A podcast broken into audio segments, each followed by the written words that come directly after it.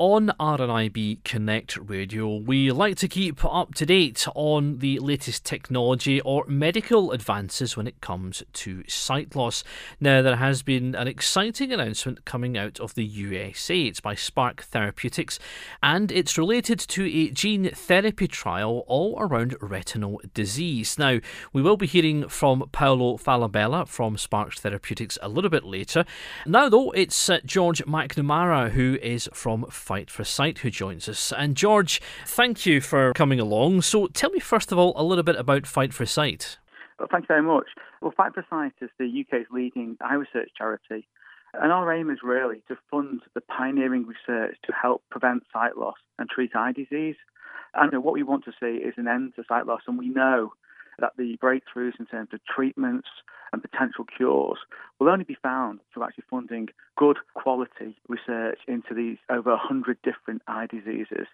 We spend over £3 million a year of our income funding these innovative research projects, right the way from funding hospitals to academic institutions. Uh, and we are seen as one of the leaders in eye research, but we could do so much more if we really focused and delivered better quality research and fundamentally improved the quality of life and hope for people with sight loss. Now, we're talking today, George, about uh, retinal conditions. Now, I'd imagine there's, there's probably a number of conditions then that we could really talk about when it comes to the retina because it's such a crucial part of the eye. That's exactly right. Retinal diseases affect the retina, and that's a thin layer of tissue on the inside back wall of your eye that is light sensitive. So retinal diseases, which vary quite widely, but most of them do cause visual symptoms. We hear about the different types of conditions related to retinal disease, such as Leber congenital amaurosis, macular degeneration, diabetic retinopathy, and Stargardt macular dystrophy. But there are also some other less known rare diseases as well, such as Usher, and not much research is being currently conducted into those more rarer diseases. Now, we're going to be chatting about the, the Sparks therapeutic announcement shortly, George, but in terms of other research, then, you mentioned some of the, the, the more common ones which people may have heard of. Mm. Have there been advances in those areas? Yes, I mean, there have been promising progress on treatments for varied individual conditions, such as age related macular degeneration treatments, and that can be done through, for example, laser therapy or regular injections into the eye. Also, with direct diabetic retinopathy, know, treatment can take place at the advanced stages, and again, that could be similar laser treatments or eye injections, or in some cases, eye surgery. But we also know that there are many of these diseases uh, where there just aren't any treatments, and there's no hope for people who, for one reason or another, have these diseases.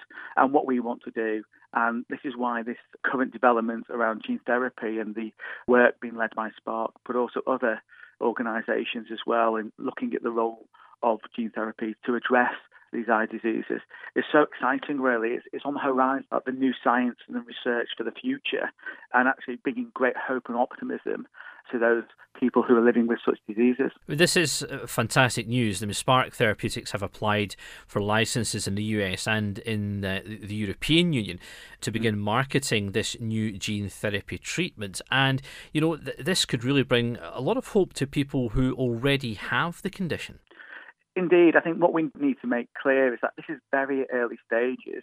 Gene therapy in itself is, a, is a, in effect, a quite a new science, new area of research. So we have to, you know, really um, be realistic in the expectations. But it's it's absolutely brilliant that uh, you know eye conditions and looking to end sight loss is at the forefront of this new science.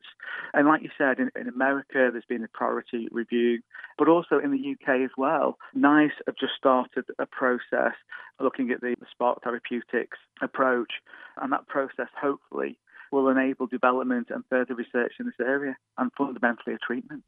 You made a, a really important point there, George, and we're talking about these treatments that, that are, are, being researched at the moment or are waiting to be marketed at the moment. Mm. But in terms of the research itself, you were looking in terms of the Spark one. Paolo will, will be telling us, you know, this is 20 years worth of work. So although we can be excited, you know, we have to be patient as well.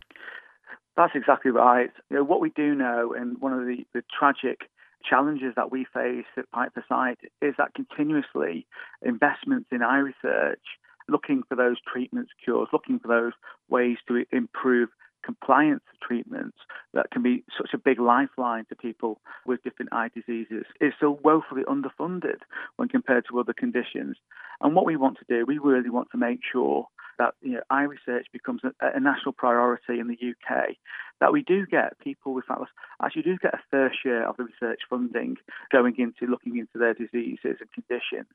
And fundamentally, that we make sure that that, that research is channeled into those areas which can have the maximum impact. And yes, you know, as I indicated before, the UK has you know, some of the leading brains globally in this area. We've got a great platform. We've also got some good stories to tell. But it could be so much better if we increase the priority in terms of researching and bringing that worry and anxiety that many people with sight loss and transforming that and changing that to hope and optimism for the future that they may, in some cases, regain some of their sight.